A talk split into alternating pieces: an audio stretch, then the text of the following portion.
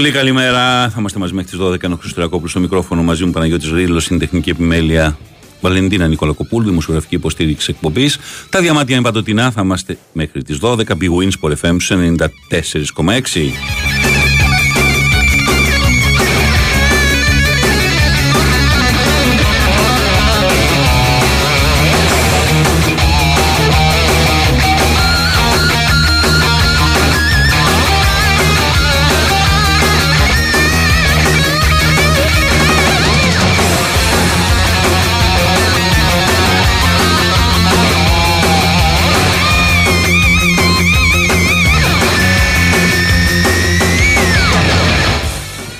Λοιπόν, πάμε, ξεκινάμε. Σήμερα έχει πανσέλινο, πανσέλινο και με μερική έκλειψη μάλιστα.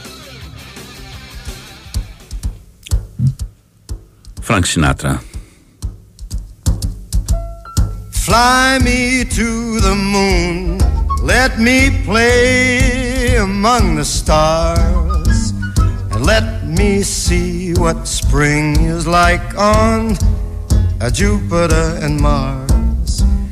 In other words, hold my hand.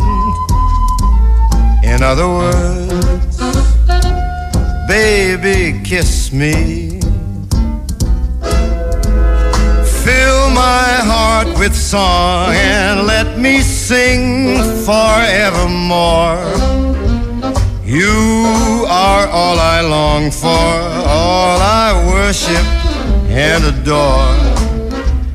In other words, please be true. In other words, I love you.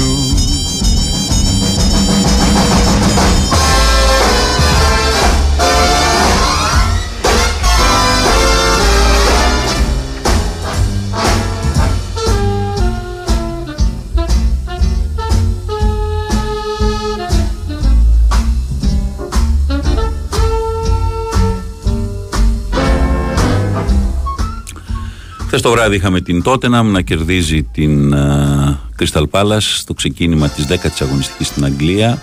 Η Τότεναμ ξέφυγε 5 βαθμούς μέχρι να παίξουν οι υπόλοιποι. Ό,τι και να γίνει θα τελειώσει την ημέρα, την αγωνιστική ημέρα στην κορυφή. Και πάλι είναι το καλύτερό της ξεκίνημα εδώ και 62 χρόνια. Από το 63 χρόνια μετά από το 60-61 τη χρονιά είχε γίνει το πρώτο double στον 20ο αιώνα για αγγλική ομάδα. Ήταν εκείνη η ομάδα της τότε του Vance Flower ε, υπό τον ε, Bill Nicholson, τεράστια ομάδα. Τελευταίος τίτλος όμως της τότε μέχρι και σήμερα στο πρωτάθλημα.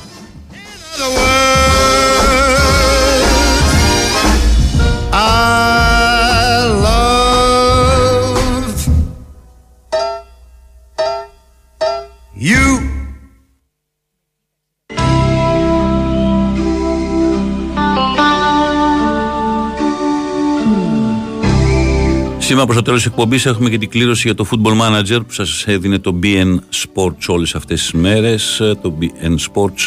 Αν θέλετε ακόμα, προλαβαίνετε, φτάνει να βρείτε τη σελίδα του BN Sports στο Facebook και να δηλώσετε τη συμμετοχή σας Football Manager, το ολοκένουργιο Football Manager. Ε, θα πάρετε το κωδικό για να παίξετε πριν από ε, την επίσημη κυκλοφορία του στις 6 Νοεμβρίου.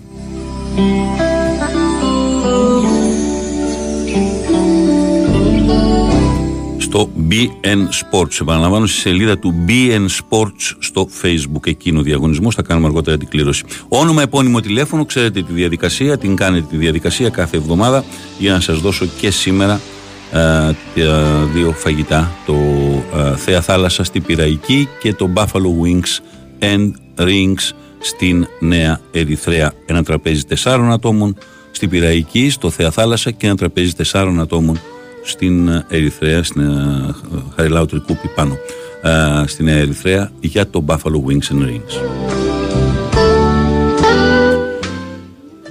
Χρόνια πολλά κιόλας. Σήμερα είναι 28 Οκτωβρίου, είναι μια εθνική εορτή για την ε, χώρα. εκείνη η ημέρα του 1940, η είσοδος της Ελλάδας αναγκαστικά στο δεύτερο παγκόσμιο πόλεμο, μια ημέρα αναγκαστικά ε, την, την αναφέρουμε είναι η μέρα που η Ελλάδα μπήκε στον πόλεμο διότι δεν είχε άλλη επιλογή. Σε μια εποχή που ήδη έσφυγε ο κλειός ο γερμανικός κλειός σε ολόκληρη την Ευρώπη αλλά την επίθεση στην Ελλάδα και την άνδρη επίθεση που είχε ξεκινήσει με τον τροπηλισμό της Έλλης τον Αύγουστο την είχαν κάνει οι Ιταλοί. Ήταν η είσοδος μας στον Δεύτερο Παγκόσμιο Πόλεμο και η αλήθεια είναι ότι όσο περισσότερο βλέπεις τα μίντια, τα, τη τηλεόραση, πιο παλιά υπήρχαν αυτές τις μέρες και κάποιες εκπομπές, κάποια αφιερώματα, κάποια ε, στην κρατική τηλεόραση. Ότι δείτε, η αλήθεια είναι ότι ψάχνεις να καταλάβεις ε, μοιάζει σαν να είναι μια απλή αργία, ενώ δεν είναι αργία. Είναι μια ημέρα ε, εθνικής εορτής πάνω σε ένα πολύ, πολύ μεγάλο γεγονός του Δευτέρου Παγκοσμίου Πολέμου διότι η αντίσταση των Ελλήνων απέναντι στις δυνάμεις του άξονα, Ιταλούς πρώτα και Γερμανούς μετά, έχει γραφτεί με, με χρυσά γράμματα στην ιστορία και αυτό το πράγμα η αλήθεια είναι ότι Υπάρχουν φορές που το ξεχνάμε. Μοιάζει σαν ε, ένα μπερδεμένο πράγμα. Και με ρωτήσεις και τα παιδιά στη σχολεία, ένα μπερδεμένο πράγμα έχει γίνει 28 Οκτωβρίου 1940. Μπερδεύονται με το, το, το 21, μπερδεύονται τον, το 40 και το, το όχι με τον Κολοκοτρόνη και διάφορα άλλα πράγματα. Αυτό έχει να κάνει με τη γενικότερη κατάσταση της παιδείας στην Ελλάδα, όχι τώρα, πάρα πάρα πολλά χρόνια τώρα, δεκαετίες τώρα.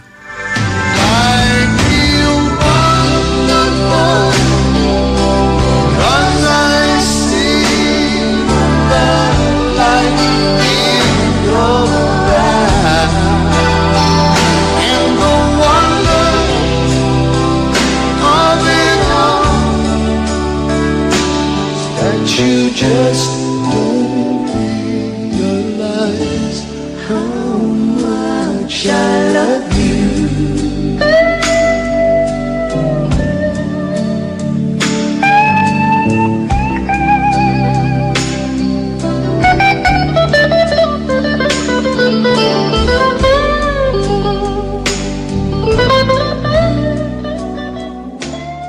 Η Winsport FM 94,6 Μάθε τι παίζει με την Big Win.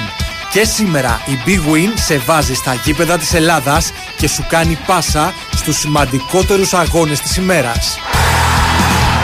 Η ένατη στροφή του πρωταθλήματος έρχεται και φέρνει μονομαχία ΑΕΚ ΠΑΟΚ στον αέρα του Big Win Sport FM. Αυτή τη Δευτέρα έχει μπάλα και εσείς έχετε ακόμη δύο λόγους για να συντονιστείτε στους 94,6. Το ντέρμπι δικεφάλων και τη μάχη της Κρήτης. Στις 7.30 η ΑΕΚ υποδέχεται τον ΠΑΟΚ σε μια από τις πιο παραδοσιακές κόντρες του ελληνικού ποδοσφαίρου και δύο ώρες αργότερα η δράση συνεχίζεται με τη δοκιμασία του Ολυμπιακού στην έδρα του πάντα επικίνδυνου και ανεβασμένου όφη. Την Κυριακή στις 7.30 ο Παναθηναϊκός φιλοξενεί τον Πανσεραϊκό δίχως περιθώρια για απώλειες.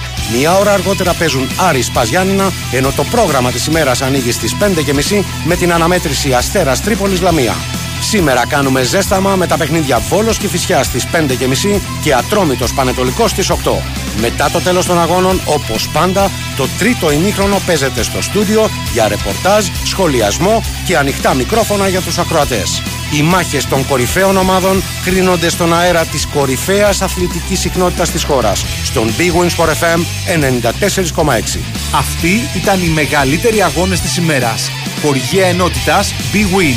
Ρυθμιστή σε ΕΠ. Συμμετοχή για άτομα άνω των 21 ετών. Παίξε υπεύθυνα. Η Wins for FM 94,6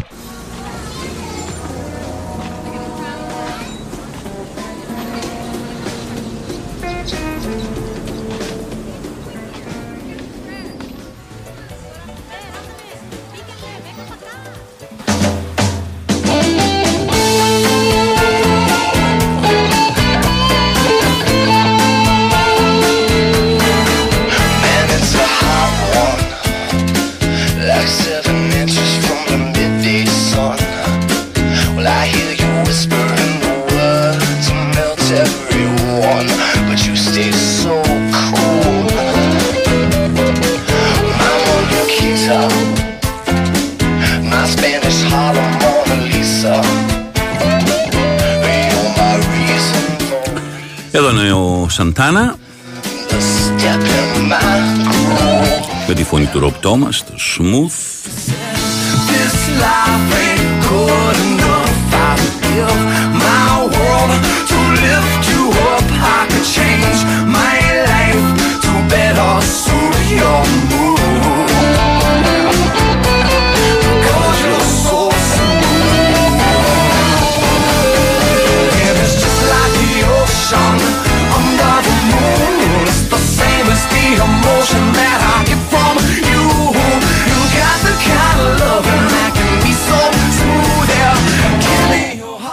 Πάνω μου, αν πας uh, κινηματογράφο, πήγαινε να δεις το Killers of the Flower Moon, την ταινία του σκορτσεζε Είναι... είναι τεράστια, βέβαια. Έτσι. Ναι. Είναι 210 λεπτά, νομίζω. Είναι τεράστια. Κάτι... Αλλά είναι τεράστια, αλλά είναι και τεράστια ταινία. Mm-hmm. νομίζω. Παίρνει την Οκλαχώμα της Άγριας Δύσης, δεν κάνει western. Ε, παίρνει στοιχεία ε, τοποθετημένη σε πραγματικά γεγονότα, που είναι μια ιστορία δολοφονιών μελών της, ε, μιας φυλής των Σάτζεστ εκεί το δεκαετία του 20 ε, Δικάπριο είναι μαγικός στο, στο πρωταγωνιστικό ρόλο. Ε, και ο Ντενίρο ε, διάβασα από σε ένα φίλο που έχει γράψει ένα πολύ ωραίο και λέει θα έπρεπε να ευγνωμονεί τον Μάρτι για τους ρόλους που του γράφει και μπορούμε έτσι και τον απολαμβάνουμε σε όλη τη μεγαλοπρέπειά του ε, επίσης Gladstone ε, είναι εξαιρετική γίνεται MVP στην ταινία ε, ξεκινάει μια καριέρα που μακάρι να είναι πολύ μεγάλη Πολύ ωραία ταινία, ναι, είναι μεγάλο, αλλά μερικές φορές τελικά ξέρεις, όπως και με το Oppenheimer. Χρειάζεται να είναι μεγάλη για να μπορέσει ο σκηνοθέτης να την αποδώσει. Νομίζω ότι είναι 25η, 26η ταινία του Σκορσέζα, αλλά είναι μία από τις καλύτερες τελικά.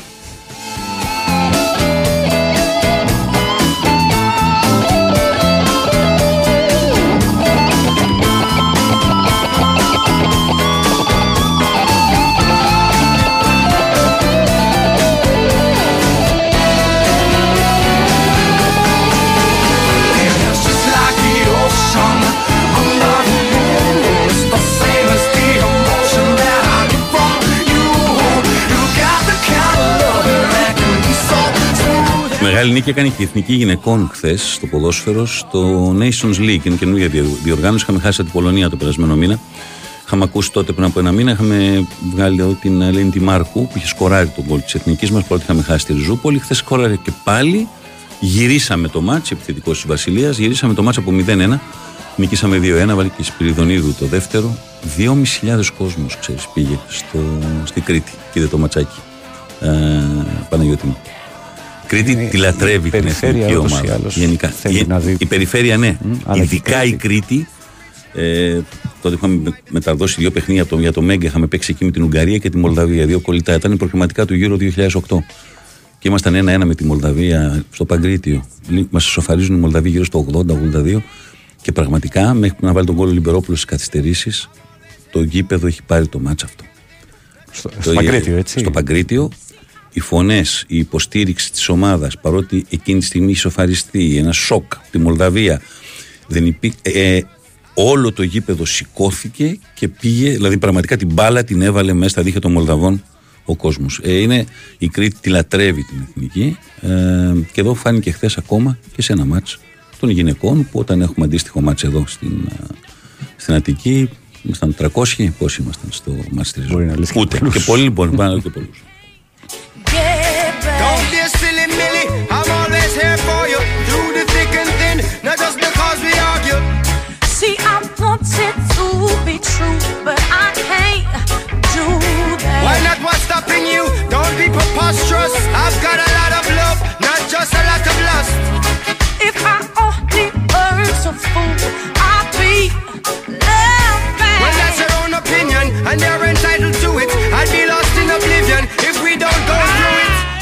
Σήμερα έχουμε και Μπαρσελώνα. Ρεάλ 5 και 4 Nova Sports Prime. Ε, το μάτς θα γίνει στο Μοντζουίκ, δεν θα γίνει στο Καμνόου.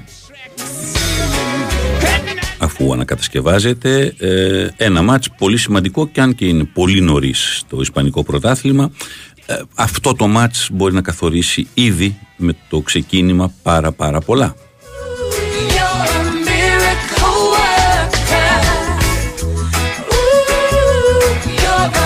This is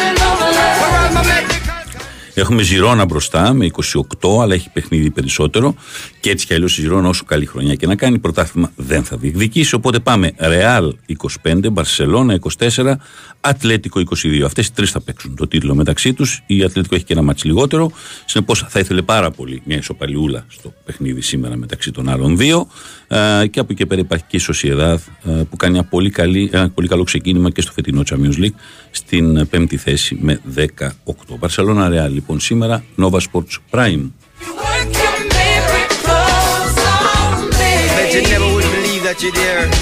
Damian Marley, Dave Stewart, A.R. Rahman, Mick Jagger, Joss Stone, in a rubber dub version.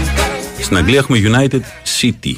Πολύ μεγάλο μάτς. Επίσης, πάρα πολύ μεγάλο παιχνίδι ε, και έτσι όπως είναι το ξεκίνημα στην Αγγλία με την τότε να πηγαίνει σφαίρα μετά και τη χθεσινή της νίκη έχει 26 με ένα παιχνίδι παραπάνω. Βέβαια 21 City, 21 Arsenal, 20 Liverpool, 19 Villa είναι η πρώτη πεντάδα. Ε, το πρόγραμμα ε, είναι σημαντικό με την έννοια του ότι σήμερα η Arsenal παίζει με τη Sheffield United. Πιθανώς και αυτή θα μειώσει τη διαφορά από την κορυφή. Και έτσι αύριο όταν θα παίξει το United City θα πρέπει η City να απαντήσει και επίσης να κρατηθεί ε, κοντά. Αν και ακόμα είστε πάρα, πάρα πολύ νωρίς. Και για την τότε να για να λέμε τα πράγματα και όπως ακριβώς έχουν ε, το γεγονός ότι έχει κάνει αυτό το εκπληκτικό ξεκίνημα όλο και περισσότερο σιγουρεύει την παρουσία της κατά πάσα πιθανότητα στην τετράδα για την επόμενη χρονιά το ταβάνι της 75-78 βαθμοί που είναι και πάρα πάρα πολύ ψηλό Άντε και 80 σας λέω εγώ δεν της φτάνει για να διεκδικήσει το πρωτάθλημα γιατί γίνεται μια τέτοια συζήτηση. Δεν νομίζω ότι οι ίδιοι λένε κατά βάθος θα διεκδικήσουν πρωτάθλημα. Όμως όσο κερδίζεις έρχεται η όρεξη. Έτσι πάντα γίνεται.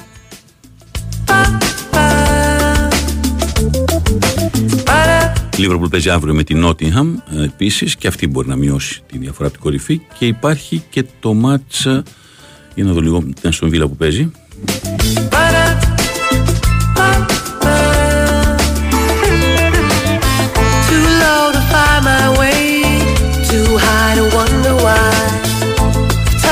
Και στον Βίλα παίζει με τη Λούτον εντός, θα το πάρει το μάτς και έκανε και προχθές μια εκπληκτική εμφάνιση. Παναγιώτη με εκτό έδρα με την Αλκμαρ, πας σε μια έδρα μιας ομάδας που πέρσι έφτασε στα ημιτελικά της διοργάνωσης, το Conference, μια ομάδα η οποία φέτος είναι πάλι στην τετράδα στην Ολλανδία. Έχει ξεκινήσει πολύ δυνατά και το έχεις κάνει το παιχνίδι 0-3-0-4 πριν καταλάβει ο άλλος τη μέρα και τι ώρα είναι. Ε, έχει κάνει φοβερή δουλειά εκεί ο Έμερι. Αν κερδίσει και η Αστον Βίλα, τότε καταλαβαίνει κανείς ότι ε, με φαβορή Arsenal, Liverpool και Villa να έχουν κερδίσει τα παιχνίδια τους, θα έχουν περάσει πάνω από τη City, η οποία θα παίζει με τη United στο ντέρμπι του Manchester αύριο το απόγευμα. Ε, αυτό είναι το κορυφαίο μάτς της αγωνιστικής στην Αγγλία. Την επόμενη αγωνιστική για την πρωτοπόρο Tottenham, Δευτέρα βράδυ, Tottenham Chelsea. Set me round the world again. All the night you've dreamt away. Set me round my heart again. Chelsea Bradford το μεσημέρι, αυτό είναι το ματσάκι που α, έχω να μεταδώσω. Είναι πολύ ενδιαφέρον μάτς με την έννοια ότι η Chelsea δείχνει να βρίσκει τα πατήματά της σιγά σιγά α, και θεωρώ ότι αργά ή γρήγορα ο Ποτσετίνο θα τα βρει τα πατήματά του με την Chelsea α, και θα μπορέσει να την ξαναφέρει σε μια ισορροπία. αυτή η χρονιά θα ήταν δύσκολη έτσι κι αλλιώς και νομίζω ότι μόνο όσοι δεν καταλαβαίνουν πόσο δύσκολο είναι για μια ομάδα με τόσες αλλαγές, με τόσους νέους παίχτε, ε, όσο καλός και ένα προπονητής που ήρθε να μπορέσει να ισορροπήσει την κατάσταση.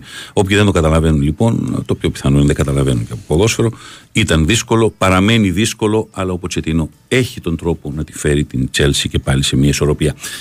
Σε λίγο συνεχίζω για δελτίο και θα είμαστε εδώ και πάλι. Big Wins for FM 94,6.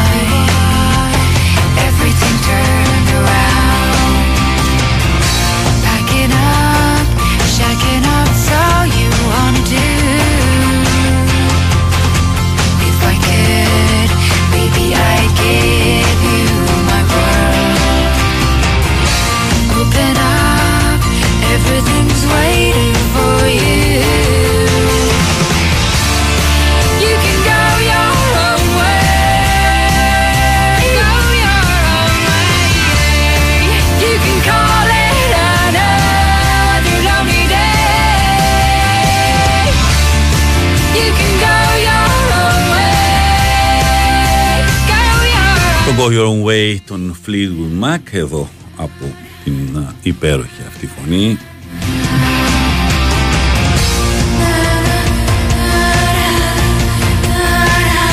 Της Dolores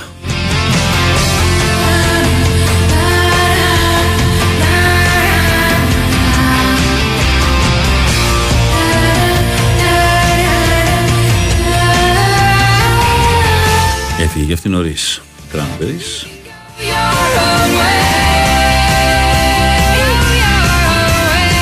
Λοιπόν, έφυγε από τη ζωή, ε, μια και αναφερθήκαμε στην Dolores, έφυγε από τη ζωή ο Σερ Μπόμπι Τσάρλτον πριν από λίγες μέρες. Τεράστια φυσιογνωμία για μένα ο επιδραστικότερος ποδοσφαιριστής, ίσως και ο μεγαλύτερος ποδοσφαιριστής που βγάλει η Αγγλία. Επιδραστικότερος πάντως 100%. Γλίτωσε από το δυστύχημα του Μονάχου, γιατί δεν άλλαξε θέση εκείνη την ημέρα στο αεροπλάνο, όταν έπεσε το αεροπλάνο της United στο Μόναχο.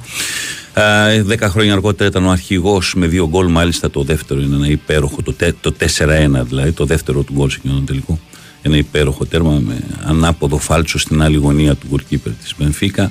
4-1 United Benfica πήρε το κύπελο, η πρώτη αγγλική ομάδα που έπαιρνε το κύπελο παραλτριών, αυτό που λέμε σήμερα, Champions League. Και δύο χρόνια νωρίτερα, το 66, είχε πάρει τη χρυσή μπάλα. Είχε οδηγήσει την Αγγλία στην κατάκτηση του παγκοσμίου κυπέλου στην, στην Αγγλία. Είναι η μοναδική μεγάλη επιτυχία της Αγγλίας σε εθνικό επίπεδο. Αλλά ο Σερβόβιτ Άλτον δεν ήταν απλώς ένας θρύλος, γιατί το θρύλος το χρησιμοποιούμε πολύ και εύκολα για πάρα πολλούς. Ήταν, πρέπει να βρεθεί μια άλλη λέξη. Ήταν μια κατηγορία μόνος του. Ήταν ένας άνθρωπος που όλη του τη ζωή την αφιέρωσε στη Manchester United και στο ποδόσφαιρο και γενικότερα ε, με πολλές παρουσίες σε εκδηλώσεις, με πολύ μεγάλη φιλανθρωπική ε, δραστηριότητα και παρουσία. Ένας κύριος, ένας gentleman απόλυτος. Και ένας άλλος που έφυγε και ήταν επίσης ένας απόλυτος κύριος ήταν ο Bill Kenwright, ο μεγαλύτερος θεατρικός παραγωγός από το 80 και μετά ε, σε έργα, σε musical, 200 έργα ανέβασε σε West End και σε Broadway, ε, παραγωγός σε τεράστιες επιτυχίες. Ήταν άνθρωπος που έφερε και στην Ελλάδα μερικές φοβερές παραγωγές, το Evita ας πούμε, στο Badminton πριν από 13 χρόνια. Τότε λοιπόν ο επί σειρά ετών πρόεδρος της Everton μου είχε δώσει μια συνέντευξη, τη μοναδική που έχει δώσει στην Ελλάδα, εδώ στον uh, Sport FM, στον uh, Nova Sport FM τότε. Ε, η συζήτησή μας είχε γίνει ένα μεσημέρι, ήταν η εκπομπή του Μάκη Διόγου, τον είχα πάρει, είχαμε μιλήσει για το Εβίτα που θα ερχόταν στην Ελλάδα, την παραγωγή, αλλά και για τη μεγάλη του αγάπη που ήταν η Everton και με τη μεγάλη του αγάπη έφυγε από την ε, ζωή. Τα τελευταία χρόνια ήταν πολύ δύσκολα τα χρόνια του στην Everton, όταν είχε πουλήσει τον Φαράτ Μοσίρη, ο οποίος ξόδεψε πολλά λεφτά, αλλά δεν είχε ιδέα από ποδόσφαιρο και η Everton πηγαίνει από το κακό στο χειρότερο και τώρα κινδυνεύει. Θα τα πούμε αυτά αργότερα. Α ακούσουμε ένα κομμάτι ουσιαστικά από εκείνη τη συνέντευξη. Είχε πει υπέροχα πράγματα, είχε πει για τους uh, φίλους της ΑΕΚ, πόσο τον είχαν εντυπωσιάσει που παρότι έχασε η ΑΕΚ τότε ένα μάτσο από το Europa League από την Everton, δεν σταμάτησαν δευτερόλεπτο να τραγουδάνε σε όλο το μάτς. Πώς είχε έρθει στην Ελλάδα ως 20χρονο παιδί και έφυγε πολύ στεναχωρημένος όταν η Everton αποκλείστηκε τον Παναθηναϊκό στο κύπρο Παλτριών του 1971.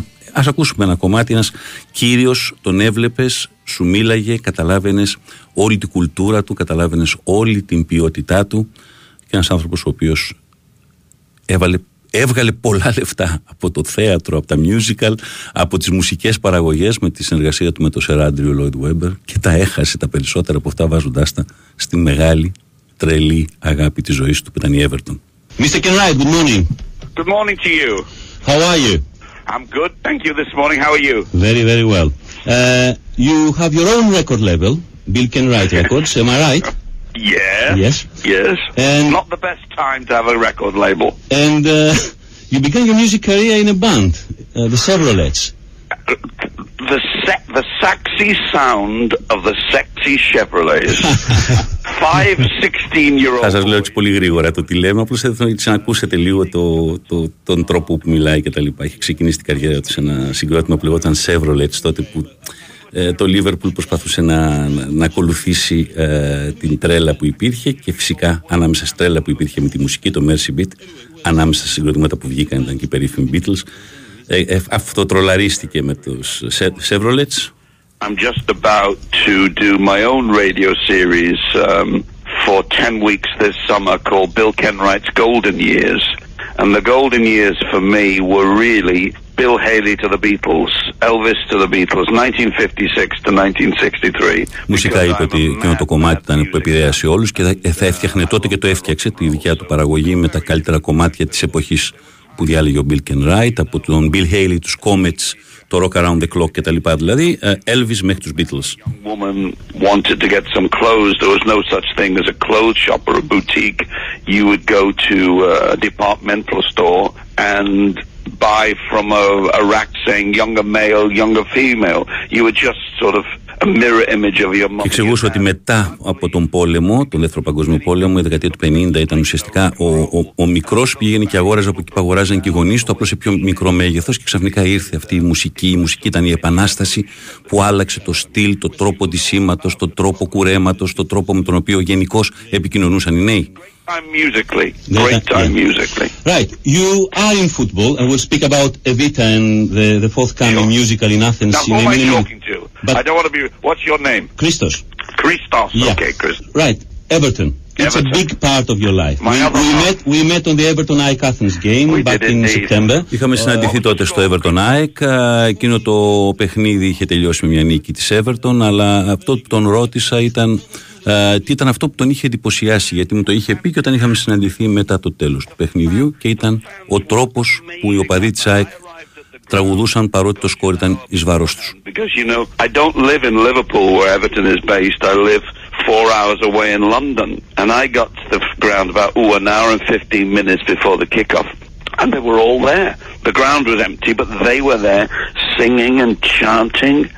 And I walked over to them and I said, "You are remarkable, you lot. You are fantastic." And they never stopped singing. Δεν and σταμάτησαν λέει δευτερόλεπτο να τραγουδούν. Είναι φοβερό. Λέει μία ώρα και ένα τέταρτο πριν όταν έφτασε στο γήπεδο, γιατί έμενε στο Λονδίνο μακριά από το Λίβερπουλ.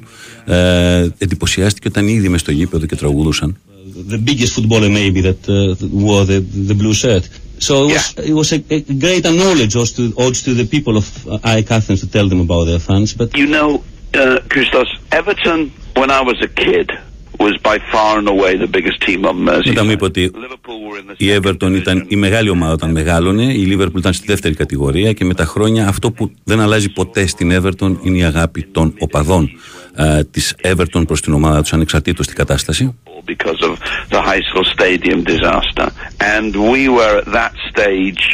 Λέει European φυσικά για την εποχή που η, η τιμωρία του Χέιζελ εμπόδισε εκείνη τη φοβερή ομάδα που είχε η Everton με τον Howard Kendall στην δεκαετία του 80, 85 και 87 πρωταθλήτρια, κύπελο κυπελούχων του 85 να παίξει τελικά κάποια στιγμή σε αυτό το κύπελο πρωταθλητριών και να το διεκδικήσει επίσης όρει.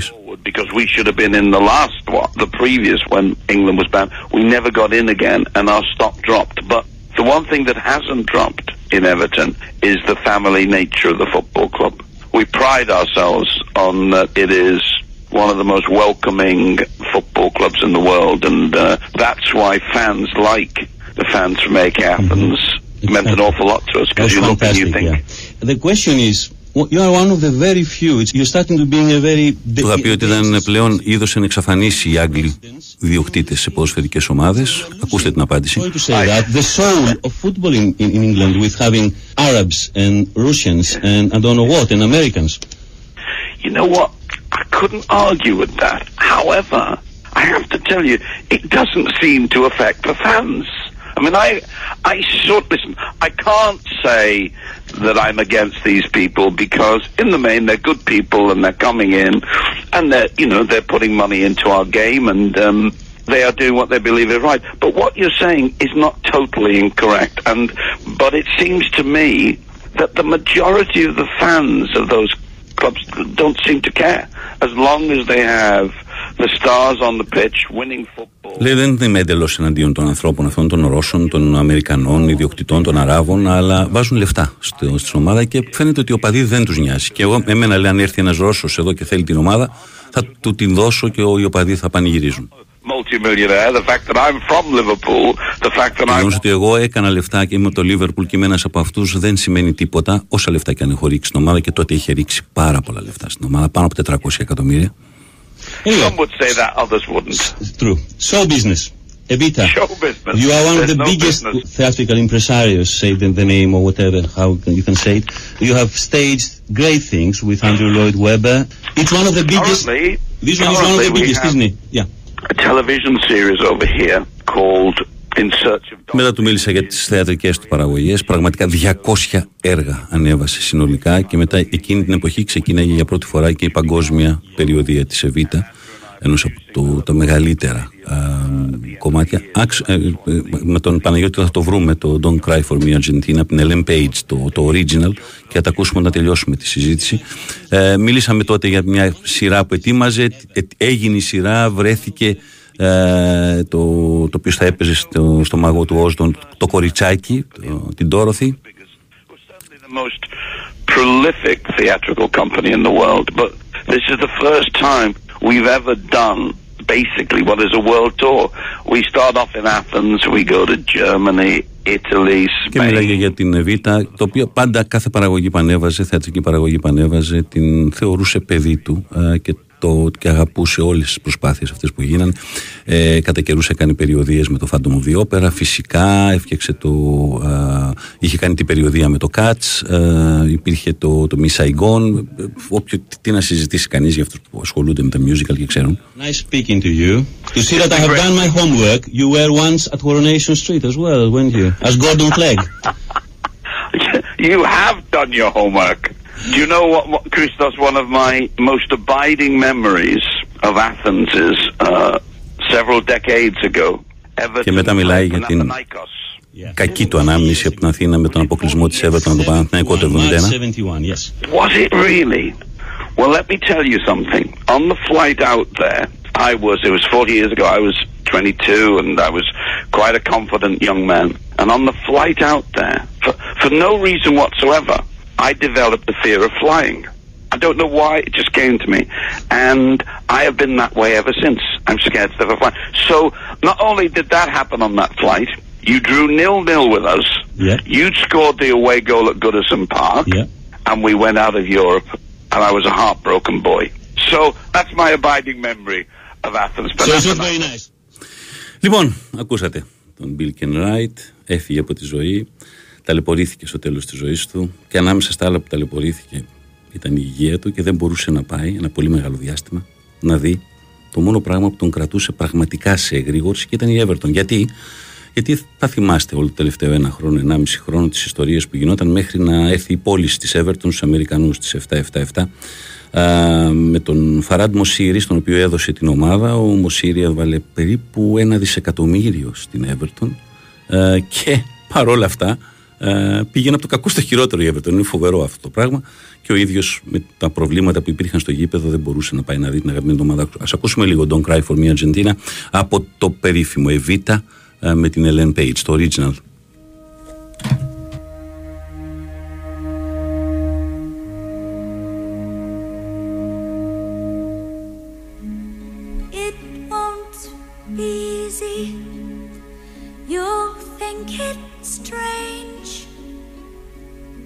Try to explain how I feel that I still need your love after all that I've done. You won't believe me. All you will see is a girl you once knew, although she's dressed up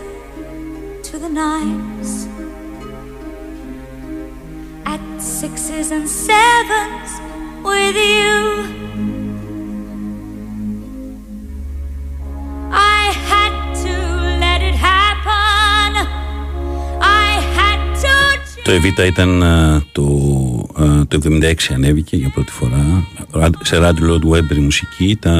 Τα λόγια ήταν Tim Rice, φοβερό δίδυμο ε, και ασχολιόταν με την Εύα Περόν, την Εβίτα, τη δεύτερη γυναίκα του Χουάν Περόν, του ηγέτη της Αργεντινής, πώς ανέβηκε, πώς σιγά σιγά σιγά έφτασε δίπλα στον στρατηγό και μετά βέβαια ήταν αυτή που ήταν ε, επικεφαλής της Αργεντινής όταν έγινε το πραξικόπημα του Βιντέλα το 1976 και τα χρόνια που ακολούθησαν τα πολύ δύσκολα για την Αργεντινή.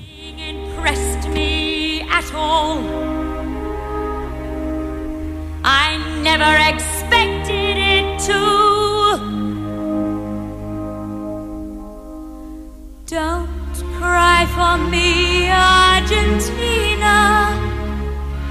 The truth is, I never left you. All through my wild days, my mad existence, I kept my promise. Don't keep your distance. Λοιπόν, πάμε στο Δημήτρη Μανάκο. Γεια σου, Δημήτρη μου. Καλημέρα, καλημέρα, τι κάνετε; Τι κάνεις; Πες μας λίγο για την Everton αυτή την ιστορία για να καταλάβει ο κόσμος τι γίνεται τώρα. Κινδυνεύει με τιμωρία. Αυτή τη στιγμή ναι, κινδυνεύει με τιμωρία. Ε, ουσιαστικά δύο μέρες μετά τον, ε, τον θάνατο του Bill Kenwright προέκυψε ένα δημοσίευμα από την Telegraph ε, σύμφωνα με το οποίο ε, η Premier League ζητά την τιμωρία της Everton γιατί την κατηγορεί για, ε, για παραβιάσεις κανονισμών που με τη ζημιά να ανέρχεται μέχρι και στα 371 εκατομμύρια λίρες σε διάστημα τριετίας. Και λένε ότι αν αυτό το πράγμα αποδειχθεί, αν έχει παραβιάσει δηλαδή τους κανονισμούς και χρωστάει, έχει τρύπα τόσων πολλών εκατομμυρίων, ε, μπορεί η ποινή να φτάνει μέχρι και το μείον 12, μέχρι και τους 12 βαθμους αφαίρεση δηλαδή από αυτούς που έχει τώρα. Ε, πράγμα που σημαίνει ότι αν αυτό συμβεί η Everton θα πάει στο μείον 5 και 7 βαθμούς. Ε, καλά, ναι, ναι, και δυσκολεύει το πράγμα, εντάξει, μην το συζητάμε. Και εκεί υπάρχει και η συζήτηση ναι. μεγάλη ότι okay, με την Everton μείον 12 με αυτά ναι. για τα οποία κατηγορείται, με τη City τι γίνεται με τα 114, πόσες 114 κατηγορίες, πόσες είναι; 115, ναι, 115. κατηγορίες. Ναι. Εκεί αυτό, αυτό ξεσήκωσε. Τέλος πάντων, ναι. Είναι μια μεγάλη ιστορία. Πάμε πολύ γρήγορα, επειδή αναγκαστικά φύγαμε λόγω του. Αλλά έπρεπε να παίξει συνέντευξη. Είναι ναι. πολύ σπάνιο το. Δεν είχε μιλήσει ποτέ στην Ελλάδα και δεν ξαναμίλησε και μετά από εκείνη τη συνέντευξη ο Μπίλ Κινουράιτ. Ε, Πες μας λίγο, έχουμε καμιά πρόταση σήμερα και θα ανέβει στο england365.gr η πρόταση. Έχει ανέβει, έχει ανέβει, ναι. μπορεί Α, να το βρει κάποιος. Ωραία. Ναι. Τι; Ε, είναι League 2. League 2. Είναι League 1 και League 2. Α, League 1 και League 2, ναι. Ναι. Ε, είναι τρία παιχνίδια. Το πρώτο είναι ο άσος της Barnsley με τη Fleetwood. Mm-hmm. Ε, Barnsley γενικώς είναι πάρα πολύ καλή εντός έδρας. Γύρω στα 1,70 είναι mm-hmm. το ποντάρισμα αυτό. Το δεύτερο παιχνίδι είναι το match της Bristol Rovers με την Northampton. Και αυτό το παιχνίδι από Ligue 1. Ε, η Bristol Rovers, να θυμίσω ότι άλλαξε προπονητή πριν από τρεις μέρες. Έφυγε ο Τζο Μπάρτον. Ε, γενικώς η παράδοση που έχει εντός έδρας μαζί με την Northampton ε, εμπεβαιώνει τον goal goal και αυτό γύρω στο 1,70 με 1,75. Και το τρίτο παιχνίδι είναι από τη League 2, είναι η αναμέτρηση της Accrington με την Colchester. Η Accrington είναι η πιο φορμαρισμένη ομάδα της ε, τέταρτης κατηγορίας. Στο 2 ακριβώς ο Άσος ε, και όλα αυτά βγάζουν μια απόδοση κοντά στο 6. Ε, Ωραία, μια χαρά είναι. Ωραία. Πολύ γρήγορα λοιπόν ξαναπέστα μια γρήγορη. Barnsley Fleetwood Άσος, Bristol Rovers Northampton Goal Goal και Accrington Colchester Άσος. Και τα βρίσκει κάποιος στο england365.gr. Ναι. Έγινε, σε ευχαριστώ πάρα, πάρα πολύ Δημήτρη μου, Δημήτρης Μανάκος. Λοιπόν, england365.gr, μπαίνετε και τα διαβάζετε αυτά όλα και την ανάλυση και το τι συμβαίνει και ό,τι άλλο συμβαίνει στο αγγλικό ποδόσφαιρο.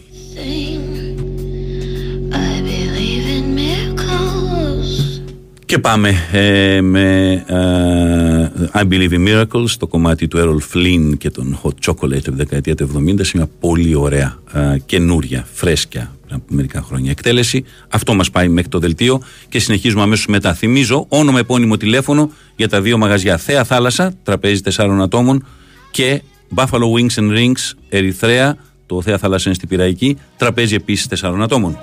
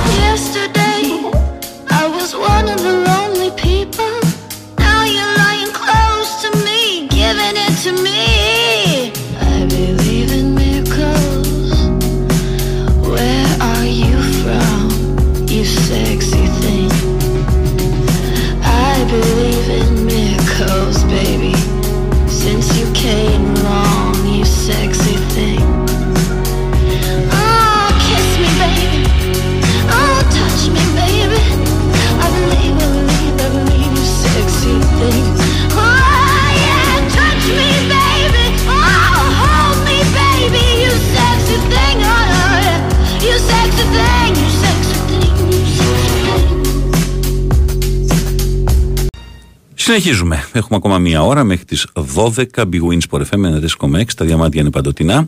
Α, να θυμίσω ότι περίπου κάτι τι 12 παρατέρω θα κάνουμε και την κλήρωση για το Football Manager. Δώρο που σας έκανε το BN Sports όλες αυτές τις μέρες. Ε, και πάμε στον Άλκη Τσαρδαρά. Καλημέρα κύριε. Τι κάνετε; Καλημέρα, καλημέρα. Πώς είσαι; Θα αναγκάσει τον κόσμο να μένει σπίτι έτσι, αυτό το καιρό να παίζει. Έτσι. Σάρωσε η Άιντρα Φραγκφούρτης. Αυτό είναι το, η είδηση της εβδομάδας. Ε; Ναι, ξυπνάει σιγά σιγά. Ξυπνάει σιγά σιγά, βρίσκει ρυθμό, βρίσκει τον γκολ το εύκολο.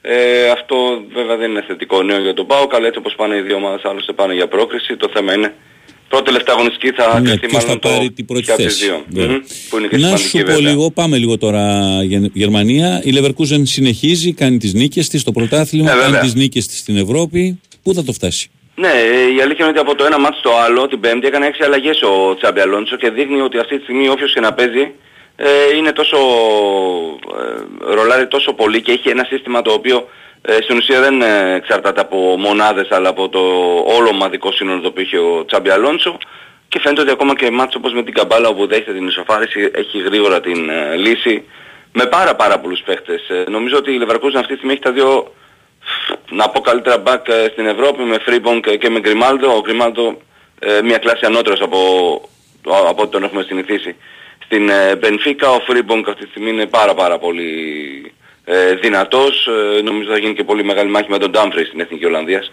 για την ναι, θέση από τα δεξιά. Ε, ρολάρει η ομάδα, ο Μπόνιφεϊς σκοράρει συνεχώς, ο Βίρτς έδωσε 3 assist, παιδί θαύμα συνεχίζει, είναι πλέον φτασμένος παίκτης ο Βίρτς. Ε, δεν μιλάμε πλέον για, για παιδί θαύμα, μιλάμε για έναν φτασμένο παίκτη ο οποίος κάνει τη διαφορά, αν μη τι άλλο. Είναι αξιοσημείωτο ότι υπάρχουν αυτή τη στιγμή τέσσερις ομάδες οι οποίες βρίσκονται στην ε, πρώτη τετράδα της ε, βαθμολογίας. Οι τρεις είναι αίτητες Leverkusen, Bayern, Dortmund και είναι η πρώτη φορά στη Γερμανία που μετά από 8 αγωνιστικές υπάρχουν οι τέσσερις ομάδες με 20 βαθμούς και άνω. Είναι φοβερό αυτό το αυτό, βέβαια. συμβαίνει. Είναι 22 η Leverkusen, 21 βαθμοί η Stuttgart η οποία έχει τη μεγάλη ατυχία με τον τραυματισμό του Κυριασί του πρώτου σκόρου της ε, κατηγορίας με 15 γκολ. Ο, ο striker της Στουτγκάρδης με 14 γκολ μάλλον τραυματίστηκε και θα λείψει, να δούμε Στουτγκάρτη, αλλά Bayern Dortmund 20 βαθμοί συνεχίζουν, η λειψία είναι πιο πίσω.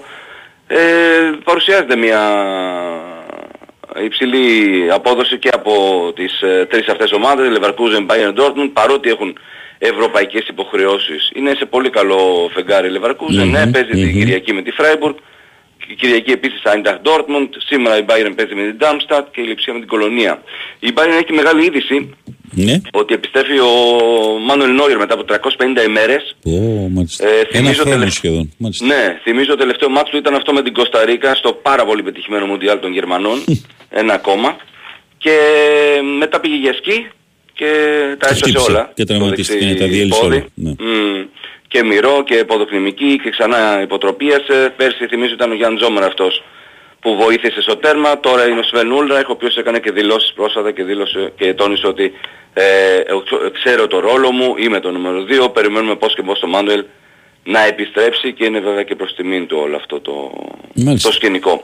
Σημαντική επιστροφή, εντάξει είναι 37 ετών πλέον ο Νόιρα, καταλαβαίνουμε όλη την επιρροή ε, ναι, που εντάξει, έχει. αλλά έχει επιρροή, ναι. Την τελευταία 12 ετία στο γερμανικό ποδόσφαιρο, ειδικά στη θέση του goalkeeper, ειδικά στην ανάπτυξη από πίσω. Δεν το συζητάμε, το, το τη θέση του τερματοφύλακα ο Νόιερ την πήγε ένα βήμα παραπάνω. Ναι, ναι, την, την ανέπτυξε ακόμα περισσότερο. Ποιος είναι ο τερματοφύλακας και τι ρόλο έχει μέσα στην ομάδα. Ναι, Στις μεγάλες του μέρες, όλες οι μεγάλες του μέρες, μέχρι εγώ θα σου πω, δεν θα βάλω μετά το 14, να, να βάλω μέχρι το 15 κάπου εκεί. Αυτό ναι, το κομμάτι νομίζω ότι ήταν ο Νόιερ καταλητικός. Ότι, ότι, ό,τι σπουδαιότερο έχουμε δει ε, σε, σε μετεξελιγκτική κατάσταση των μεγάλων τερματοφυλάκων. Ναι, ναι, βέβαια, βέβαια. Είναι, είναι, όχι, έχει βοηθήσει. Ειδικά στο Μουντιάλ του 2014 νομίζω Αλλά ότι το συζητάμε. Εκεί υπάρχει ήταν μια, πολύ μεγάλη επιρροή. Εκεί ήταν τερματοφύλακας, τερματοφύλακας και λίμπερο μαζί, όλα μαζί. Ναι, και και ναι. στόπερ και ό,τι θέλεις. Και, ναι. Είναι από τις περιπτώσεις που λέμε ότι ε, νομίζω ότι είχαμε καιρό να δούμε έναν τερματοφύλακα να έχει τόσο μεγάλη επιρροή Τόσο σε μεγάλη έναν επιρροή, τίτλο σαφώς. ε, Euro ή Mundial. Ε, και αυτό βοήθησε πάρα πολύ βέβαια και την Εθνική Γερμανίας. Ε, τότε μετά, οκ, η δική του σταθερή παρουσία βοηθούσε και την ε, Bayern για ευρωπαϊκή Σαφώς. πορεία. κυρίως το 20 με, το, με την κατάκτηση του Champions Στον τελικό του 20 έχει κάνει τα δύο τετατέτ που έχει βγάλει στον Νεϊμάρ και δεν θυμάμαι τα ποια, ποια είναι η άλλη φάση. Και να το Εμπαπέ μπορεί να ήταν νομίζω. Και νομίζω στο Εμπαπέ, ναι. Άρα mm. δύο τετατέτ. Ε, ναι, όντως, όντως. Δεν είναι λίγο. Όχι, είναι μια σημαντική επιστροφή. Ακριβώς. Την αναζητά και ο κόσμος της ε, Bayern. Τον θέλουν και στην Εθνική Γερμανίας. Νομίζω μόνο ο Τερστέγγεν δεν θα ήθελε την επιστροφή του γιατί θεωρεί Ναι. ότι πάντα είναι η Εντάξει. σειρά του. Σωστό. Σε αυτό το κομμάτι Σωστό. θα δείξει. Πολύ γρήγορα πρόταση έχεις στοιχηματική; Ε, στοιχηματικά σήμερα λίγο μαζεμένα τα πράγματα, δεν μας γεμίζουν και πάρα πολύ το μάτι. Τα παιχνίδια παρότι λείπει ο Κυριασί νομίζω στο Γκάρδι Χόφενχάιμ θα έχουμε και πάλι γκολ.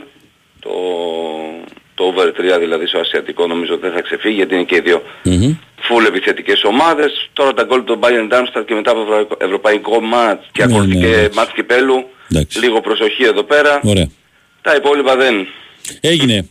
Καλημέρα. συνέχεια, γεια, Άκης καλημέρα. Τσαβαράς. Τον ακούσαμε για τη Γερμανία και για τη μεγάλη επιστροφή του Μάνουελ Νόιερ. Η Winsport FM 94,6 Μάθε τι παίζει με την Big Win.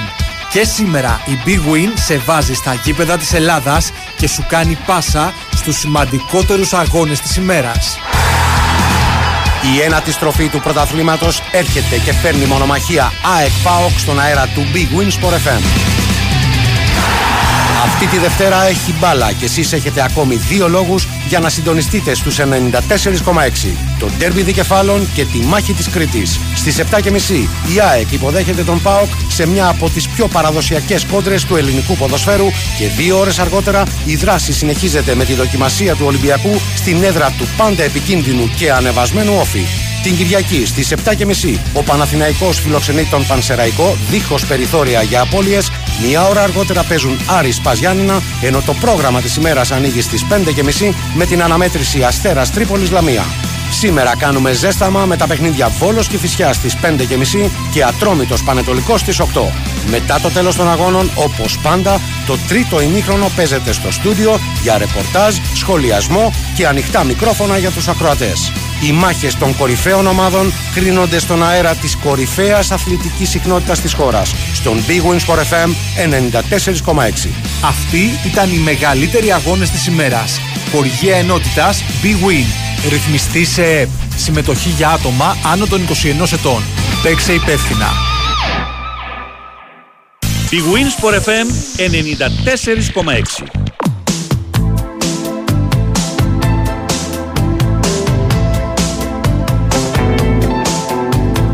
Ακούμε λίγο Brian Ferry. Δευτέρα θα ανακοινωθεί ο νικητής Χρυσής Μπάλας. Εγώ δεν μπορώ να δω οτιδήποτε άλλο από το να είναι ο Μέση. Θα είναι η 8η φορά που θα το κατακτά. Αλλά αυτή τη φορά, με δεδομένο το France Football έχει ήδη εξηγήσει από το ξεκίνημα της περσινής περίοδου ότι το βραβείο που είναι Οκτώβριος πέρσι με Οκτώβριο φέτος θα έπαιζε πολύ μεγάλο ρόλο το παγκόσμιο κύπελο. Νομίζω ότι εκεί αρχίζει και τελειώνει η συζήτηση. Ο Μέσι ήταν πρωταθλητής με την Αργεντινή, αναδείχθηκε σε καλύτερο παίκτη του τουρνουά, πέτυχε 7 γκολ, σκόραρε στη φάση των 16, στα προημιτελικά, στα ημιτελικά, σημείωσε 2 γκολ στον τελικό. Ε, Οκ, ναι, υπήρχε η διαδικασία των πέναλτι, θα μπορούσε η Αργεντινή ε, να μην το έχει κατακτήσει. Σε εκείνη την περίπτωση θα το έπαιρνε η Γαλλία, σε εκείνη την περίπτωση θα το έπαιρνε το βραβείο ο Εμπαπέ. Είναι τόσο απλά τα πράγματα.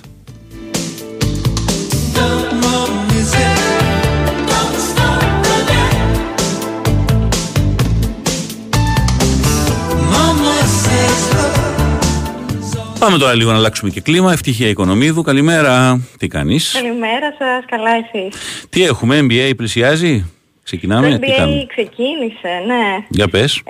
Ε, λοιπόν, έχουν γίνει εντάξει φοβερά πράγματα. Νομίζω ότι όλοι είδανε και την πρεμιέρα των Bucks, όπου ο Γιάννης Αντοκούμπο με τον Damian Lillard ε, έκαναν ό,τι καλύτερο μπορούσαν για να κερδίσουν. Ε, υπάρχουν πολλά φαβοροί, υπάρχουν πάρα πολλές ομάδες οι οποίες θα κονταροχτυπηθούν μέχρι το τέλος της σεζόν και έχουμε φτιάξει κάποια κειμενάκια στο BN Sports όπου δίνουμε τις αποδόσεις και για τα φαβορή της Δύσης και για της Ανατολής όσο και μερικά έτσι ειδικά, ειδικές Στοιχήματα. επιλογές. Αυτό είναι πολύ ενδιαφέρον. Πού υπάρχει bnsports.gr υπάρχει αυτό. Ε, το βρίσκει κάποιος στα ειδικά. Για πες ας πούμε για Ανατολή και για Δύση έτσι κάνα δύο. Έχεις ε, μπροστά σου Ναι, ναι, τη ναι. Λίστα. Ε, για την Ανατολή, εντάξει, πρώτα απ' όλα προφανώς και λόγω ελληνικού ενδιαφέροντος, αλλά και λόγω της μεταγραφής του Λίλαρντ, όπως ε, προείπα δίπλα στο Γιάννη. Είναι μεγάλο φαβορή backs που τους βρίσκουμε σε απόδοση 5. Ε, ξεκίνησαν με το δεξί έτσι κι αλλιώς ε, στην πρεμιέρα, δείξανε ότι έχουν τρομερή συνεργασία. Έτσι κι αλλιώς ο Λίλαρντ έκανε και ρεκόρ με τον τεπούτο του με τους backs με 39 πόντους. Ε, στη Δύση; Στη Δύση έχουμε τους πρωταθλητές, ε, τους περσινούς Nuggets, οι οποίοι βρίσκονται με απόδοση 6 και ξεκίνησαν με δύο νίκες κι αυτοι Αν και για μένα προσωπικό φαβορή είναι οι Phoenix Suns, οι οποίοι είναι σε απόδοση 6,5 και έχουν ε, τους τρεις σωματοφύλακες, ας το πούμε έτσι, Durant, Booker και Bill, που Μάλιστα. αναμένεται να κάνουν πολύ ωραία πράγματα στο παρκέ. Τελικός νικητής, τι δίνουν τα, τα γραφεία Το- στοιχημάτων; Την ε, μικρότερη απόδοση, ας πούμε έτσι, την έχουν οι Bucks, γιατί έχουν ε, ξεκινήσει έτσι πάρα πολύ ζεστά και... Πόσο; Πέντε απόδοση. Πέντε απόδοση. Ναι. Μια απόδοση που θα μπορούσε να δει κάποιος και να πει «Α, Αυτό έχει αξία, ρε παιδί μου, γιατί είναι λίγο πιο ανεβασμένη και η ομάδα είναι καλή. Ποια μπορεί να είναι; Ε, εγώ θα πρότεινα τους ε, Warriors γιατί είναι πάντα υπερδύναμοι, βρίσκονται σε απόδοση 13, και 13. έχουν, ε, Είδες. κερδίσανε κιόλας ε, τα ξημερώματα με την ομάδα του Σάσα Βεζένκοφ με τον ε, εξωπραγματικό Κάρι με 41 πόντους. Οπότε πάντα είναι μια πολύ καλή επιλογή οι Warriors. Ωραία. Λοιπόν, ε, και, έχουν και έχεις πει λοιπόν ότι υπάρχουν και κάποια ειδικά στοιχήματα. Ας μπει κάποιος, bnsports.gr, τα βρίσκει, βρίσκει τα ειδικά στοιχήματα, βρίσκει για Ανατολή, για Δύση, βρίσκει κάποια επιπλέον ειδικά στοιχήματα. Ακριβώς. Σε ευχαριστώ πολύ. Ευτυχία Και Οικονομίδου. εγώ ευχαριστώ Λοιπόν, πολύ. bnsports.gr. Σας είπε λοιπόν μια καλή απόδοση τους Warriors στο 13 για νικητή της διοργάνωσης. Προσωπικά δεν έχω ιδέα. Rolling Stones. Emotional Rescue. Μέσα δεκαετίας 80.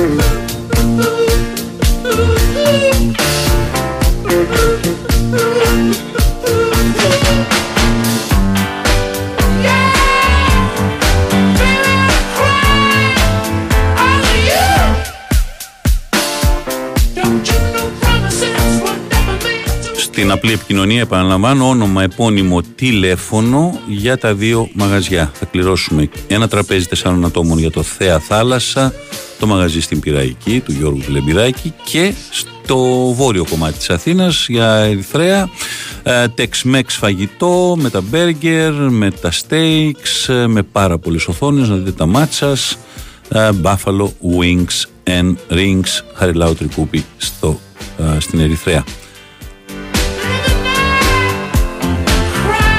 Στη Νέα Ερυθρέα, για να το λέμε σωστά.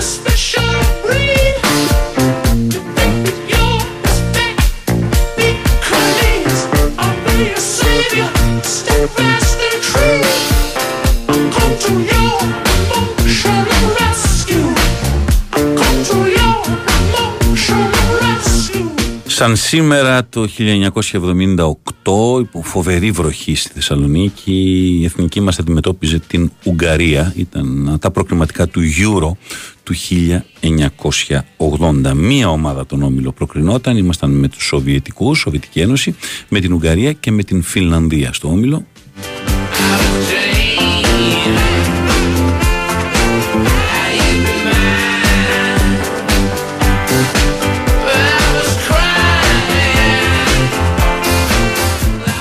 Είχαμε ξεκινήσει πάρα πολύ στραβά. Είχαμε φάει τρία γκολ στην Φιλανδία ε, λίγο πριν το Μουντιάλ του 1978. Ε, μια συντριβή στο Ελσίνκι που έδειχνε να μας τελειώνει πριν καν ξεκινήσουν οι αγώνες. Μετά χάσαμε 2-0, πολύ φυσιολογική ήταν, στο Ιερεβάν στην Αρμενία από τη Σοβιετική Ένωση.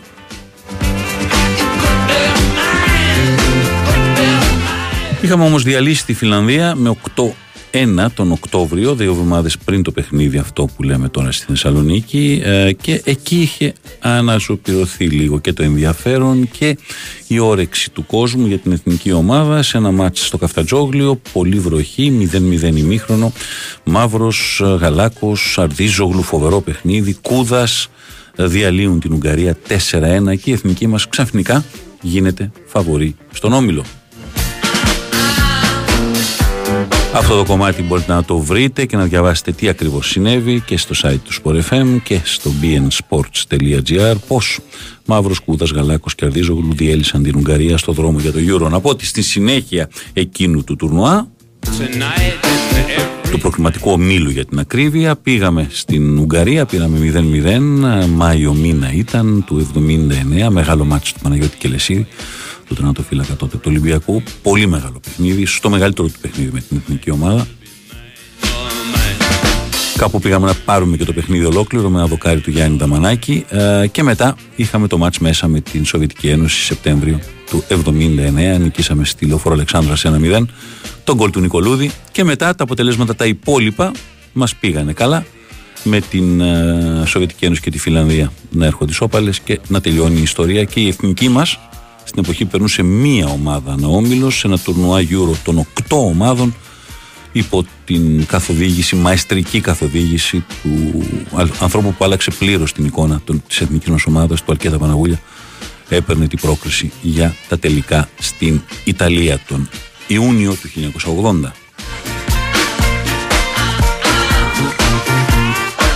Αλλά ίσως η πιο σημαντική νίκη στην ιστορία του ελληνικού ποδοσφαίρου μέχρι εκείνο το απόγευμα, σαν σήμερα το 1978, σαν εκείνο την 28η Οκτωβρίου του 1978, δεν είχαμε κάνει τόσο μεγάλη νίκη. Μόνο εκείνη με την Πορτογαλία στη δεκαετία του 60 μπορούσε να μπει δίπλα στο πώς διαλύσαμε την Ουγγαρία με 4-1. Uh, μια Ουγγαρία που είχε πάει στο Παγκόσμιο Κύπελο το 1978 με Τόροτσικ, με Νίλαζη, με Φάζεκας, uh, με, με, με, με, με, με Τότ και όμως εκείνη τη μέρα με 0-0 ημίχρονο μάλιστα. Στο δεύτερο ημίχρονο η εθνική μας από τη μέση και μπροστά πετούσε φωτιές.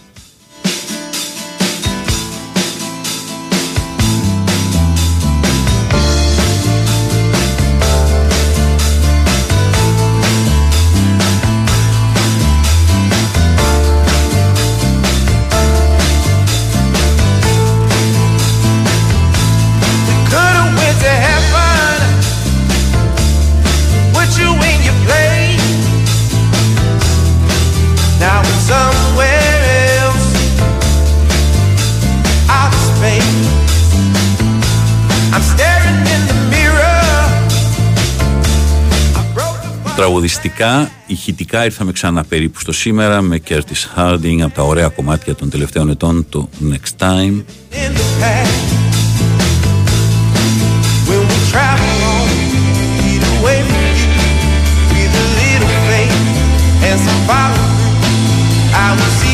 Big Wings for FM 94,6 τα διαμάτια είναι παντοτινά. Πλέον έχω νέαρχο Κυριαζόπουλο μαζί μου στην τεχνική επιμέλεια.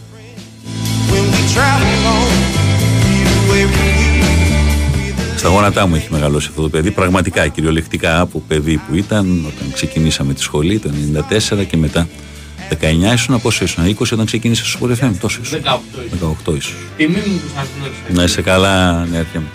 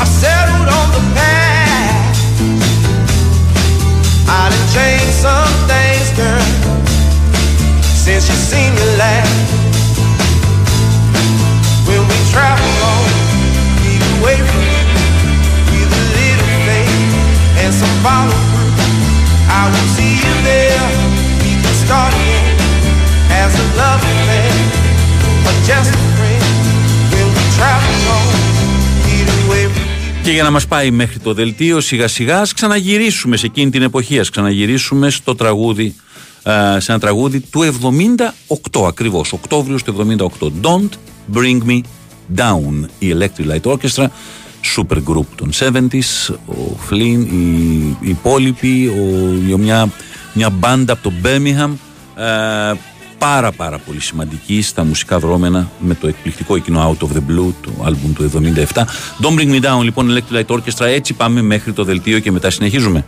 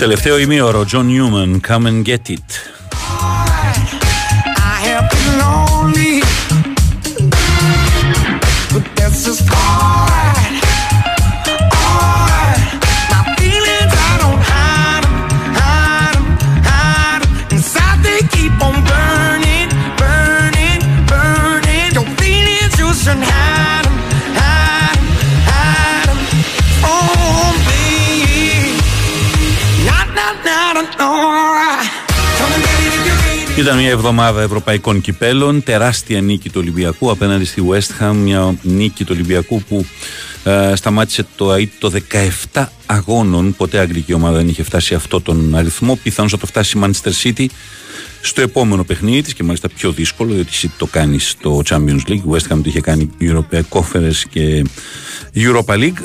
αλλά ο Ολυμπιακός νίκησε την West Ham με 2-1 και έτσι έχω την εντύπωση ότι τουλάχιστον εξισορρόπησε εκείνο το 0-2-2-2 που είχε γίνει με την Τόπολα ε, στο, ε, στη Σερβία. Ε, πάρα πολύ μεγάλη νίκη του ΠΑΟΚ με 2-0 πίσω στη Σκωτία σε ένα γήπεδο το οποίο όποιος το έχει βιώσει το πιτόνρι ε, γεμάτο και με, να υποστηρίζει την ομάδα του πολύ δύσκολο γήπεδο να γυρίσεις όσο και αν η Αμπερντίν δεν είναι η Αμπερντίν που ήταν κάποτε στη δεκαετία του 80 και του 90 ε, πολύ μεγάλη νίκη με πολύ μεγάλη ενέργεια του Κωνσταντέλια που θα ήταν τον γκολ τη σεζόν αν έμπαινε αυτό που έκανε. Η μπαλά σταμάτησε στο δοκάρι. 2-3 ο Πάοκ με δύο γκολ στις καθυστερήσεις. Τρομερό. Το έχει κάνει με καθυστερήσεις με τη Φραγκφούρτη. Πέτυχε γκολ τρίτο με την Ελσίνκη στις καθυστερήσεις και τώρα σκοράει πάλι στις καθυστερήσεις. Δύο γκολ μάλιστα και παίρνει τη νίκη με την Αμπερντίν. Η ΑΕΚ είχε πάρα πολλά θέματα στην Μασαλία. Η διαιτησία ήταν πολύ κακή. Το πέναλ το δεύτερο δεν δίνεται με τίποτα. Πιθανώς να υπάρχει φάουλ και στο πρώτο γκολ. Γενικά η διαιτησία ήταν κακή, πολύ κακή. Αλλά εκεί πάνω που είχε ισορροπήσει το παιχνίδι, κάνει το λάθος ο Στάνκοβιτς και αλλάζουν τα πάντα. Ο Παναθναϊκό είχε δοκάρια, είχε ευκαιρίες, μπορούσε το απέναντι σε μια πολύ καλή ομάδα που ήταν η Ρεν και γενικώς εδώ υπήρχε μια ε, τριαλαλή τριαλαλό φιλοσοφία ότι η Ρεν, επειδή κάποιοι δεν ξέρουν το όνομα ή δεν έχουν ακούσει πολύ μια ομάδα, era μια εξαιρετική ομάδα, προηγήθηκε, το κράτησε. Στο τέλος ο Παναθναϊκό θα μπορούσε ακόμα και στις καθυστερήσεις να ισοφαρίσει. Τίποτα δεν έχει αλλάξει. Κάποιες ομάδες βελτίωσαν την κατάστασή τους, κάποιες μείνανε στα ίδια, αλλά όλα είναι ανοιχτά και για τις τέσσερις ελληνικές ομάδες για την συνέχεια. Πάμε στην Σουζάνα Μποντίνη. Καλημέρα. Καλημέρα, τι κάνετε; Εσύ πώς είσαι; Καλά, καλά και εγώ. Από πού να ξεκινήσουμε; Πάμε να ξεκινήσουμε από το ρεκόρ που είχαμε, ε, το, την επέτειο του ρεκόρ που είχαμε στην εβδομάδα, που ήταν και το πρώτο παγκόσμιο ρεκόρ που είχε γίνει από Έλληνα αθλητή, πριν από σχεδόν μισό αιώνα. Φυσικά, ε, στις 24 Οκτωβρίου για την ακρίβεια, του 1970, ο Χρήστος Παπα-Νικολάου, αθλητής του Άλμου Επικοντών, έσπασε το ρεκόρ, ε, έκανε παγκόσμιο ρεκόρ ε, με σημειώνοντας επίδοση 5,49 μέτρα. 5,49 ναι. Πώς συνέβη αυτό Ήταν τώρα, 5,47. ε, με 5,47 είχε ακρίβεια, περάσει ή νόμιζε ότι έχει περάσει και ξαναμετρήθηκε. Για την ακρίβεια αυτός είχε θέσει σαν όριο τα 5,47 μέτρα ακριβώς και αυτό ήταν το αξιομνημόνευτο ότι σημείωσε 5,49, δεν το πίστευε κανένας, όλο το στάδιο κοιτούσε με κομμένη την ανάσα και κάπως έτσι κατάφερε να βάλει τον ελληνικό στίβο στα παγκόσμια βιβλία. Το ρεκόρ του κράτησε μέχρι την άνοιξη του 72, 1972, έτσι, ο Κιελής Μμμ. ο Σουηδός ήταν που το είχε Σωστά. πάρει. 5,51 το έκανε. Το ρεκόρ του Παπα-Νικολάου κράτησε πάρα πολλά χρόνια για την Ελλάδα. Στην Ελλάδα 22 χρόνια. Για 22 χρόνια έχει μείνει άφικτο. Μέχρι που ο, συνονόματος του Χρήστος Οπαλάκης, Ο Χρήστος Οπαλάκης, μπράβο. μμμ, εκείνος είναι που το ξεπέρασε. Ε, το 92, Και πότε το ήταν; ξεπέρασε, μάλιστα ξεπέρασε και τον Ίσαξον, γιατί σημείωσε 5,52 μέτρα. Εντάξει. Αλλά πλέον το ρεκόρ είχε φτάσει στα 6 μέτρα, έτσι, στο ενδιάμεσο. Ακριβώς, ακριβώς. Ωραία, πάμε και στο Πόλο που το τελευταίο διάστημα το έχεις πάρει επόμου με το τουρνουά, το τουρνουά του, του Μάρκελου του Σιταρένιου με τα πιτσιρίκια που είναι και πάρα, πάρα πολύ ενδιαφέρον. Και έχει ανέβει τελικά η ιστοσελίδα, είναι στον αέρα, έτσι. Ακριβώς, ακριβώς. Είναι το Water Polo Trial Hobby.com. Ε, σήμερα δεν είχαμε αγώνες προφανώς λόγω της ημέρας. Από αύριο ξεκινάμε πάλι δυναμικά. Ε, έχουμε νέες προσθήκες. Έχουμε τους εφήβους της Βουλιαγμένης και του Ολυμπιακού, αλλά και στους παιδες στη ροή. Ε, τώρα να πω λίγο για τον κόσμο, για το site. Ε, ουσιαστικά αυτό που μπορεί να βρει μέσα στο site είναι συνεντεύξεις των παιδιών και των προπονητών, ε, φωτογραφίες που πλέον θα ανέβουν από τους αγώνες, αλλά το πιο σημαντικό είναι τα στατιστικά στοιχεία. Ε, πλέον είναι πολύ οργανωμένα, χωρίζονται στους παιδες και στους εφήβους και θα βρουν ουσιαστικά τη βαθμολογία των ε, ομάδων, τα αποτελέσματα των αγώνων και στατιστικά τόσο ατομικά όσο και ομαδικά. Και να πούμε ότι ουσιαστικά χωρίζονται στον όμιλο Α, όμιλο Β και στο Wild Card.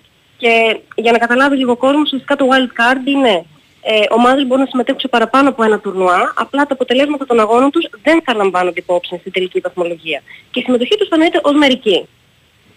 Ωραία, σωστό. Ακριβώς. Και θα μπορούν να βρουν στο, στην σελίδα τι. ε, ε, μπορεί- θα μπορεί να βρει κάποιος και τα παιδιά, θα μπορεί να βρει και, τις, ε, και, και στοιχεία τους ε, Θα βρει ακριβώς σαν, σαν ένα ουσιαστικά- data ας πούμε. Ναι. Ακριβώς. Τα στατιστικά θα χωρίζονται σε ομαδικά και σε στατιστικά των παικτών. Οπότε στους παίκτες θα βρουν ακριβώς τις βαθμολογίες των παικτών ε, και τα ονόματά τους και τις Μάλιστα. επιδόσεις. Πολύ ωραίο είναι αυτό, πάρα πολύ ωραίο για να μπορεί να γίνει ένα data για κάποιον Ναι, που είναι κάτι πολύ θέλει. καινοτόμο. Για scouting δηλαδή σε νέα παιδιά στο πόλο, έτσι. Ακριβώς. Πάρα ακριβώς. πολύ σημαντικό. Μάλιστα. Λοιπόν, Σουζάνα Ποντίνη, σε ευχαριστώ πάρα πάρα πολύ. Και εγώ ευχαριστώ. Καλή συνέχεια.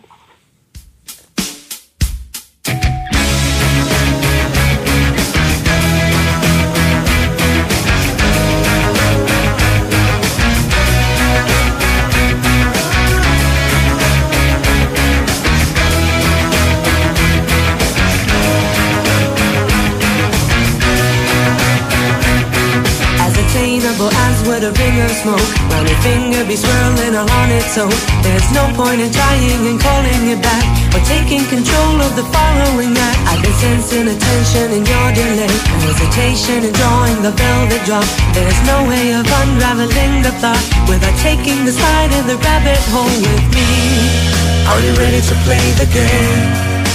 Ready to lose it all? Sure you want to play? It's tainted love. Ready to play the game. Ready to lose it all. Sure you want to play. It's tainted love. Ready to play the game. Ready to lose it all. Are you sure you want to play? Should you give me a Ναι, και πάμε να κάνουμε και την κλήρωση να στείλουμε δύο παρεούλες να φάνε και στο Θεά Θάλασσα, στην Πυραϊκή και στο Buffalo Wings and Ricks στην Ερυθρέα; Ό,τι θέλετε. Έγινε λοιπόν, έτοιμος. Βρίσκω τη λίστα μας και την ξεκινάω από την αρχή. Θα πάω εγώ μέχρι το τέλος, εγώ θα τα ανακατέψω τώρα δηλαδή τη λίστα και θα μου πεις σιγά σιγά για το πρώτο που θα είναι το Θεά Θάλασσα που θα σταματήσουμε. Πάμε μουσική. Sure you want to play. It's tainted love. Ready to play. Πάμε για να δώσουμε το Θεά Θάλασσα λοιπόν. Έλα. Τώρα. Ε, όπα, εδώ είσαι. Βαγγέλης Βενέτος. Ε, ναι, Βενέτος. Ε, 11 και 8 λεπτά ήρθε το μήνυμα. 3, 5, 7 τελειώνει το τηλέφωνο του Βαγγέλης Βενέτος. και παίρνει το τραπέζι για το Θέα Θάλασσα στην Πυραϊκή τεσσάρων ατόμων. Το μάζι του Γιώργου Λεμπιδάκη στην ακτή Θεμιστοκλέους στην Πυραϊκή για θαλασσινά.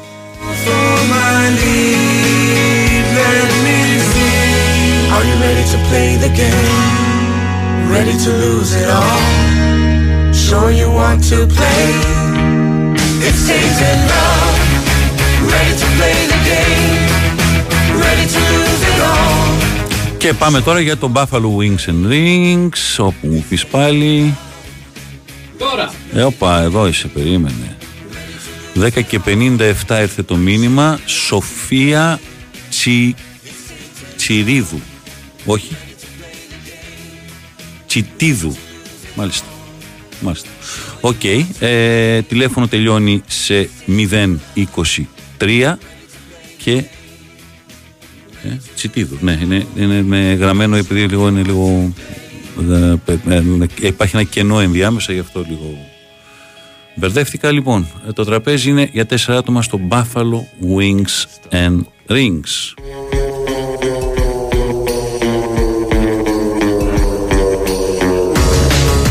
Σήμερα τώρα ποιος ξέρει, λόγω και της εθνικής γιορτής είχαμε πολλά, πολλές συμμετοχές με γυναικεία ονόματα νεάρχη.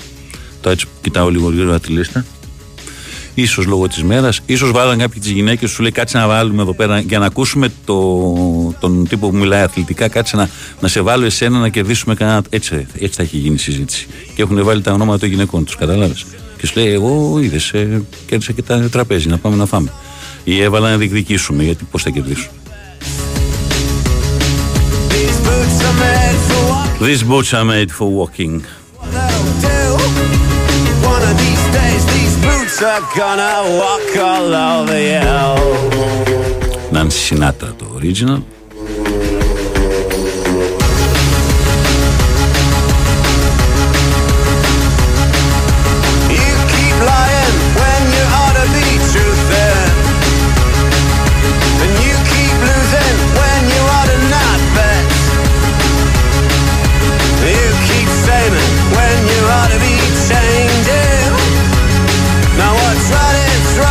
But you ain't been right yet. These boots are made for walking, and that's just what they'll do. One of these days, these boots are gonna walk all over you.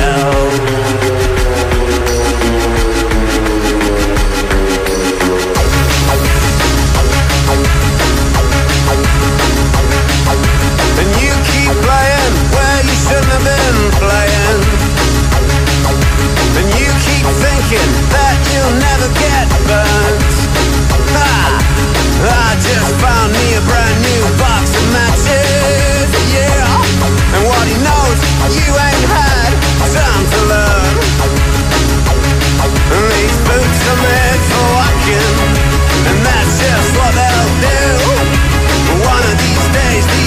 are gonna walk all over you. Planet Funk. These boots, one of these days, these boots are gonna walk all over you. Walking.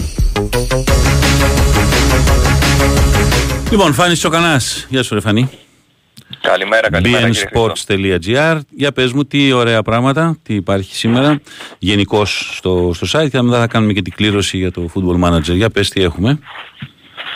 Είπατε προηγουμένως για το πολύ ωραίο το ρετρό το σημερινό με αφορμή τη, την ημέρα και όλας πέφτει ακριβώς το 1978 με, τη, με την νίκη της Εθνικής Ελλάδας πάνω στην Ουγγαρία. Έχουμε πολύ ωραία θέματα για το NBA τα οποία προανέφερε και η, η ευτυχία Οικονομίδου.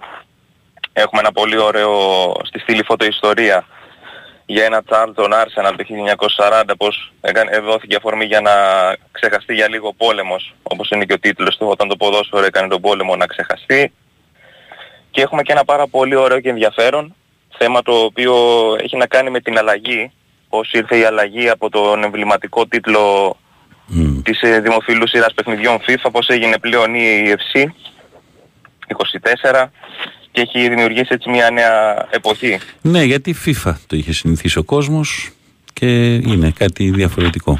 Είχα περιγράψει κάποτε τα FIFA 99, 2000, 2001, εκείνες τα, τα χρόνια έκανα το FIFA και μετά πολλά, πολλά χρόνια αργότερα έκανα το Pro Το, το 2001 είναι το πρώτο που, που έπαιξα με δική σας περιγραφή. Ε, και θυμάσαι και, ποιο- και ποιο- έχω quiz. Ποιο- Ποιον είχε στον εξώφυλλο, θυμάστε. Ε, ένα είχε τον Τσάρτα, ένα είχε το Ζαγοράκι και ένα είχε το Χούτο. Αυτά θυμάμαι, αλλά δεν ξέρω τώρα ποιο από τα τρία ήταν αυτό. Ο Χούτος. Θα, σα- θα σας βοηθήσω εγώ. Ποιο, το για 2000 ήταν ο Τσιάρτας, Ναι, το 2001 ο Ζαγοράκης και το 2002 ήταν ο Χούτος. ναι. Α, Εγώ τα λέω 99-2-2-1. Εγώ λέω την εποχή που έκανα το, Ναι, το ναι, σπιτάζ. ναι, ναι, που βγήκε. Το, το κάθε ένα όταν βγαίνει, το 99 όταν βγήκε, λέγεται 2000. Κάθε, και, στο, και στο πρώτο ίδιο ήταν. Δηλαδή το, το γράφεις ας πούμε τώρα, κυκλοφορεί τώρα Οκτώβριο, αλλά είναι 24, όπως και το, το FIFA τώρα. Έχει το, το, την επόμενη χρονιά μπροστά στο τίτλο. Άρα ήταν αυτή ήταν η σειρά, έτσι σωστά. Τσάρτας, Ζαγοράκης, Χούτος. Ναι, ναι, ναι, σωστά. Α, Οι ήταν δύο Χούτος. ήταν νομίζω Ναι, ναι. με, με φανέλα της Εθνικής κιόλας το θυμάμαι. Ναι, ναι. Τσιάρτα και Ζαγοράκη και ο Χούτος πρέπει να είναι με του Ολυμπιακού. Ο, Αν Φούτ, θυμάμαι καλά. ο Χούτος πρέπει να ήταν με το Ολυμπιακό. Ναι. Ακριβώς. Λοιπόν, τώρα έχει αλλάξει λοιπόν το πράγμα. Αυτό δίνουμε. Δίνουμε στο, για το BN Sports. Για πες λίγο τι έγινε η ιστορία και πώς θα το, ε, πο- τι ακριβώς παίρνει κάποιος. Γιατί τώρα με έχετε μπερδέψει με τους κωδικούς και με κάτι τέτοια με έχετε μπερδέψει εμένα. Για πες. Εντάξει, ε, είναι, είναι απλή η διαδικασία σχετικά, εντάξει. Ε, κληρώσαμε ένα Football Manager 2024. Ναι. Την τελευταία την έκδοση η οποία βγήκε πριν περίπου δύο εβδομάδες άνοιξε για να... Είναι μια beta έκδοση έτσι λέγεται που δίνει ουσιαστικά το δικαίωμα να παίξεις 14 ημέρες πριν κυκλοφορήσει επίσημα το παιχνίδι. Μμμ. Την αμέσως επόμενη λοιπόν που άνοιξε αυτή η δυνατότητα δώσαμε ένα football manager, κάναμε το διαγωνισμό, υπήρχε πάρα πολύ μεγάλη ανταπόκριση οπότε δεσμευόμαστε ότι θα επανέλθουμε είτε με κάτι ίδιο είτε με κάτι ανάλογο για δώρο. Μμμ. Ε, και να πω ότι εγώ πρόλαβα, το έκανα ένα μικρό test drive, όχι Αχα. όπως παλιά που, που υπήρχε χρόνος, Ναι. αλλά πραγματικά επειδή παίζω από το 2003 ήταν η πρώτη φορά που Μμμ. έπαιξα, είναι, είναι το πιο πλήρες. Είναι ό,τι πιο ρεαλιστικό έχει παρουσιάσει Ναι. η συγκεκριμένη σειρά, δηλαδή είναι φοβερό. Όπως είπε και ο Άλκης πριν που τον έβγαλε ο Άλκης ο Τσαβδαράς, λέει ε, θα, θα καεί ο κόσμος τώρα. Λέει, που θα το, όποιος το πάρει θα καεί. Αυτό. Λοιπόν, δεν μπορώ να σας βοηθήσω εγώ πολλά χρόνια. Μα θυμάμαι τώρα, ήταν, ο Ρόμπερτ ήταν μικρός, όταν παίρναμε το football manager κάπου εκεί το, το 4, το 5, το 6, κάπου τόσο. Μετά να πω την αλήθεια δεν ξανασχολήθηκα. Η αλήθεια είναι ότι κολλάς. Κολλάς. Είναι, είναι, χάνεις, Κολλάς. χάνεις το χρόνο τελείως. Μμ, ακριβώς. Και η διαδικασία να πούμε για τον νικητή, ότι μόλις βγει το όνομά του, Μμμ.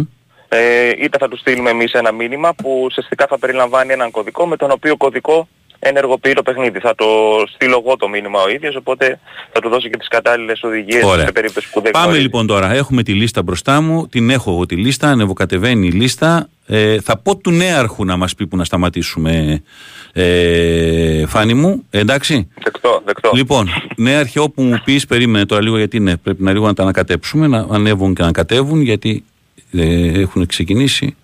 Λοιπόν, όπου μου πεις νέαρχε θα σταματήσουμε. Από εδώ και πέρα πια πάνω κάτω όπου μου πεις Τώρα. εδώ, ο- εδώ είσαι.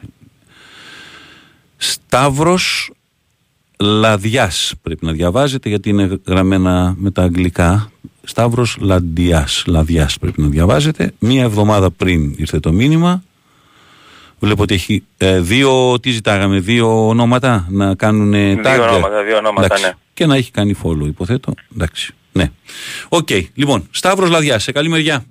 Ε, θα σου στείλω το, το screenshot, έτσι, για να Και το να ανεβάσετε επικοινωνήσω κιόλας εγώ μαζί του και για να να του δώσω επικοινωνήσετε. τι χρειάζεται. Εντάξει. Λοιπόν, ε, Φάνης Τσοκανάς, υπεύθυνος στο England 365. Καλή σας Στο μέρα. England 365, καλά μπερδεύτηκα τώρα, δεν πειράζει. Ε, bnsports.gr, το ίδιο πράγμα είναι. Καλή δύναμη, καλή συνέχεια. Ναι, αρχαία, επόμενο τραγούδι, φύγαμε.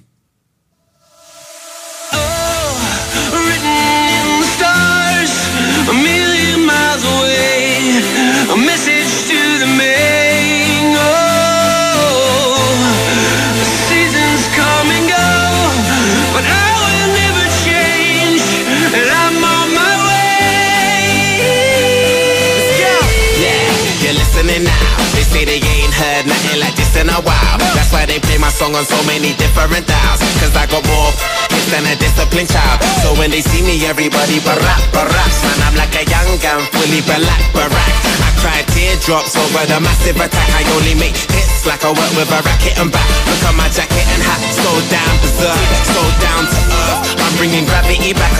Anna a cui την εκπομπή μας, σε περίπτωση που ακούει την εκπομπή μας ο κύριος Λαδιάς, να στείλει στο inbox στο BN Sports ένα τηλέφωνο επικοινωνίας θα είναι πιο εύκολη έτσι η διαδικασία. Έτσι κι αλλιώς, αλλιώς με το μήνυμά του και μόνο θα μπορέσουμε να επικοινωνήσουμε ο Φάνης Τσοκανά μαζί του για να παραλάβει τον κωδικό.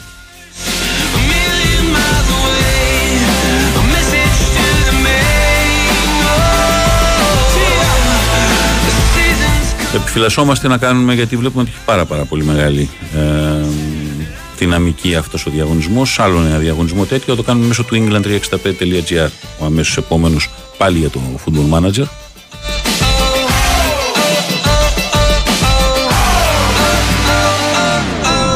Yeah, I needed a change. When we ate, we never took cause we needed a change.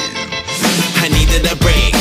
For a sec, I even gave up believing and praying. I even done illegal stuff and was leaded astray. They say that money is the root of the evilest ways. But have you ever been so hungry it keeps you awake? Mate, now my hunger will leave them amazed. Great, it feels like a long time coming. Fam, since the day I thought of that cunning plan. One day I had a dream, I tried to chase it, but I wasn't going nowhere. Running. Και μια και μιλάμε για Barcelona Real που υπάρχει σήμερα, επαναλαμβάνω Nova Sports Prime 5 και 4, μια και λέμε για εμβληματικές έτσι, μέρες, αγώνες, μια και μιλήσαμε νωρίτερα για περιπτώσεις όπως ο Bobby Charlton, τεράστια φυσιογνωμία που έφυγε από τη ζωή αυτή την εβδομάδα, όπως και ο Bill Kenwright, ο ψηρά τον πρόεδρος Everton. Σαν σήμερα, 28 Οκτωβρίου του 1973, έγινε το ντεμπούτο του Γιώχαν Κρόιφ με τη φανέλα της Μπαρσελώνα. ένα ντεμπούτο που έμενε να αλλάξει. Όχι αγωνιστικά τόσο την Μπαρσελώνα, πήρε ένα πρωτάθλημα και δεν έκανε το, το μπαμ που περίμενε η Μπαρσελώνα αγωνιστικά εκείνη την εποχή, παίρνοντας τον κορυφαίο παίκτη του πλανήτη που ήταν ο Κρόιφ, αλλά η παρουσία του Κρόιφ στην Μπαρσελώνα έχουν εντύπωση ότι έχει αλλάξει το ποδόσφαιρο μέχρι και σήμερα η επιστροφή του, το πώς άλλαξε το ισπανικό ποδόσφαιρο νοοτροπία, το πώς άρχισε να λειτουργήσει Ολλανδικά μοντέλα, το πώς ο Κρόιφ έφτιαξε εκείνη την υπερομάδα όταν γύρισε ως προπονητής στην Παρσελώνα στα τέλη της δεκαετίας του 80, με τους τίτλους της δεκαετίας του 90. Οι άνθρωποι που επηρέασε, ένας από αυτούς, ο άνθρωπος που επηρέασε περισσότερο από οποιονδήποτε άλλο το σύγχρονο ποδόσφαιρο που είναι ο Γκουαρδιόλα, όλα ξεκινάνε από αυτή την ημερομηνία. Σαν σήμερα, 28 Αυγούστου του 73. Ήταν Αύγουστος του 73 όταν ο Κρόιφ ε, ε, κατάφερε να απελευθερωθεί από τον Άγιαξ ε, είχε ζητήσει από τον πεθερό του που ήταν και ο εκπρόσωπός του ο Κορ Κώστερ μεγαλύτερος έμπορος διαμαντιών εκείνη την εποχή στο Άμστερνταμ, ο πεθερός του Κρόιφ, ε, να φύγει και να πάει στην Μπαρσελόνα. Στην Μπαρσελόνα είχε πάει ο Ρίνου Μίχελς, η τεράστια εκείνη φυσιογνωμία, που με τον Άγιαξ έφερε το την λογική του total football, αλλάζοντας πλήρως το ποδόσφαιρο που επικρατούσε για σχεδόν 90 χρόνια. Το ποδόσφαιρο ήταν σχεδόν ίδιο.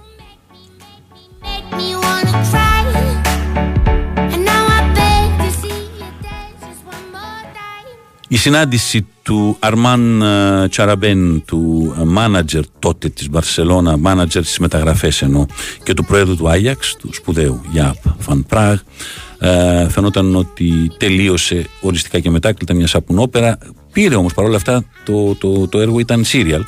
Ήταν serial σαν αυτά που έχουμε με Μπαπέ, με Κέιν, με Νεϊμάρ, με Ντεμπελέ, με όλους αυτούς κτλ. Απλώς ο Κρόιφ ήταν μακράν ό,τι καλύτερο είχε το παγκόσμιο ποδόσφαιρο και το 1 εκατομμύριο δολάρια εκείνη την εποχή είχε ξεσηκώσει την ίδια θύελλα που ξεσηκώνουν σήμερα. Όπου οι ποδοσφαιριστές δεν μπορούν να παίρνουν τόσα λεφτά κτλ. Τα, τα 200, τα 150, τα 300 ή οτιδήποτε άλλο. Τίποτα δεν αλλάζει ποτέ. Πάντα το ποσό, το μεγάλο ποσό, κάθε εποχή θα προκαλεί.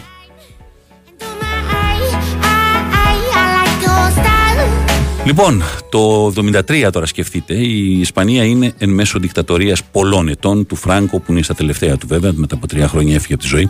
Η μεταφορά νομισμάτων έπρεπε να περάσει από τον έλεγχο του ΙΕΜΕ. Το ΙΕΜΕ ήταν IEME στην Ισπανία, Ινστιτούτο Ξένου Νομίσματος. Οι ποδοσφαιριστές δεν περιλαμβάνονταν τότε στην νομοθεσία.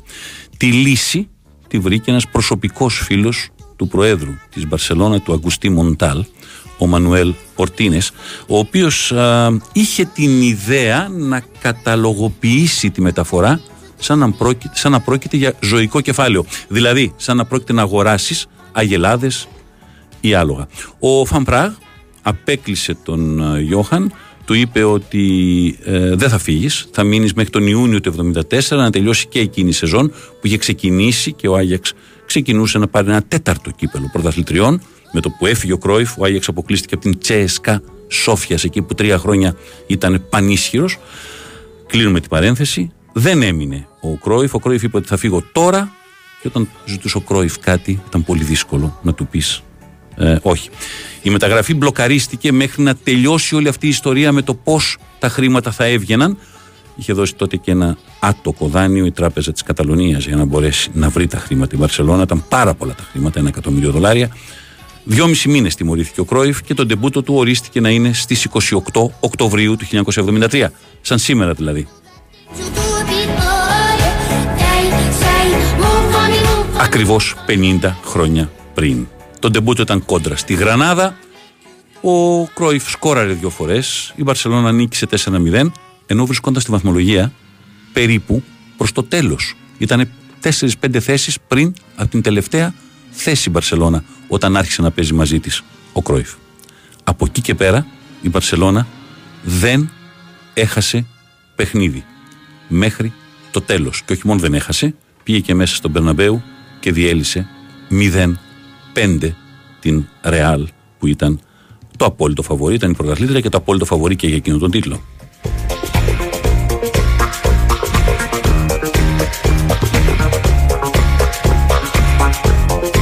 Πιο πολύ όμως έμελε ο Κρόιφ μελλοντικά να προσφέρει σαν οργανωτής, σαν σύμβουλος, σαν προπονητής, σαν φιλόσοφος, ένας θρύλος του ποδοσφαίρου που επηρεάζει ακόμα και τις μέρες μας με τη φιλοσοφία του, τη λογική του, με όλη γενικότερα τη σκιά την οποία έριξε αυτή η τεράστια φυσιογνωμία ο Ιωάνν Κρόιφ στο παγκόσμιο ποδόσφαιρο. Σαν σήμερα λοιπόν, πριν από 50 χρόνια, τον τεμπούτο του με την Μπαρσελόνα, μετά την περιπετειώδη αυτή μεταγραφή που είχε γίνει από την, τον Άγιαξ στην Μπαρσελόνα. Πρώτη μεταγραφή του ενός εκατομμυρίου δολαρίων στο παγκόσμιο πρωτάθλημα. Γέσσερα έκανε μπούγι, έτσι κλείνουμε, έτσι πηγαίνουμε με τους φρατέλης. Έτσι, ναι. φρατέλης είναι. Μπράβο. Λοιπόν, να είστε ακριβώς σε μια εβδομάδα. Χρόνια πολλά στην χώρα. Χρόνια πολλά σε όλους. Χρόνια πολλά σε όσους γιορτάζατε Αγίου Δημητρίου προχθές. Πολύ μεγάλη γιορτή και πολύ μεγάλη γιορτή και για Θεσσαλονίκη. Ακολουθούν. Έχουμε ρεπόρτερ. Ναι. Ακολουθούμε οι ρεπόρτερ. Από το Χρυσοτηριακόπουλο να είστε καλά. Σε ακριβώς μία εβδομάδα θα τα ξαναπούμε. Διαμάντια είναι παντοτινά. την Wins for FM 4,6.